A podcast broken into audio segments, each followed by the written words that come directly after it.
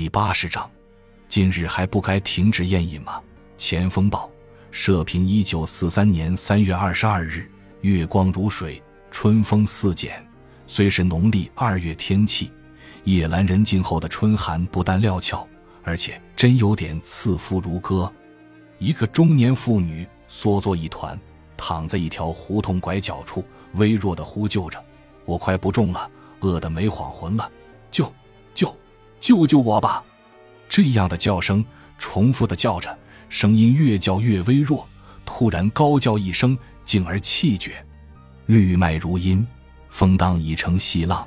晴和的春日晒得人浑身酥酥不知。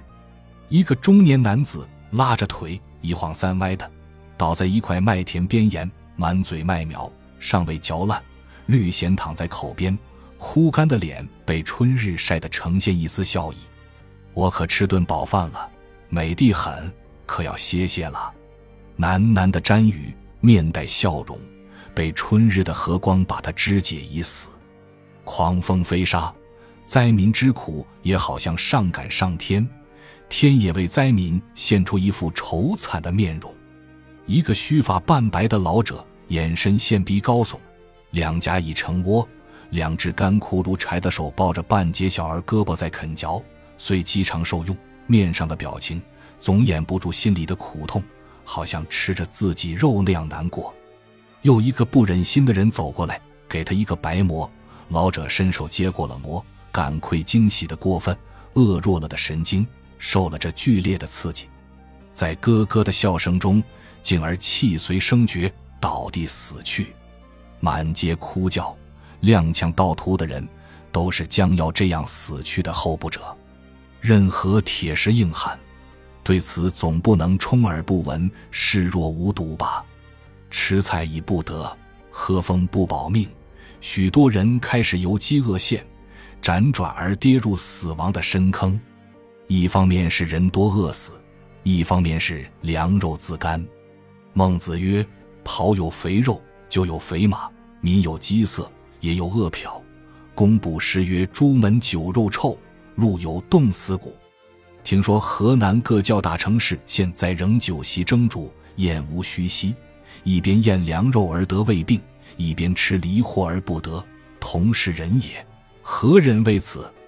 在以往有所谓罢言停禁某某珍品，以及不杀生以回天心而虚民命的故事，今日灾情如此严重，人多饿死，有饭吃的人们，尚不应该节食救灾吗？还应酒食蒸煮，恣意狂嫖滥赌吗？眼看着灾民之惨状，耳听着灾民的哭声，尚能宴作快饮，打牌为乐，我们真不能不钦佩今日同胞们修养功夫之纯清。我们不愿多批评，愿意多建议。我们建议河南省府通令各县，即日起不准宴饮，不论什么人到县，就是主席也好。皆不准招待酒席，其他一切不可少的宴会均改为茶话会。从省政府做起，不到丰收之后不再宴客。省府出不准宴客条告，刷贴各县；县府出奉主席谕不准宴客的条告，通贴各乡。又由县赈灾会出条告，劝同胞说明为了救灾，请勿宴客，请以宴客之资捐会救灾，通发各机关。各商号劝其遵行，除一般行旅所必须的小饭馆外，其余菜馆一律勒令暂时停业，麦收后再行复业。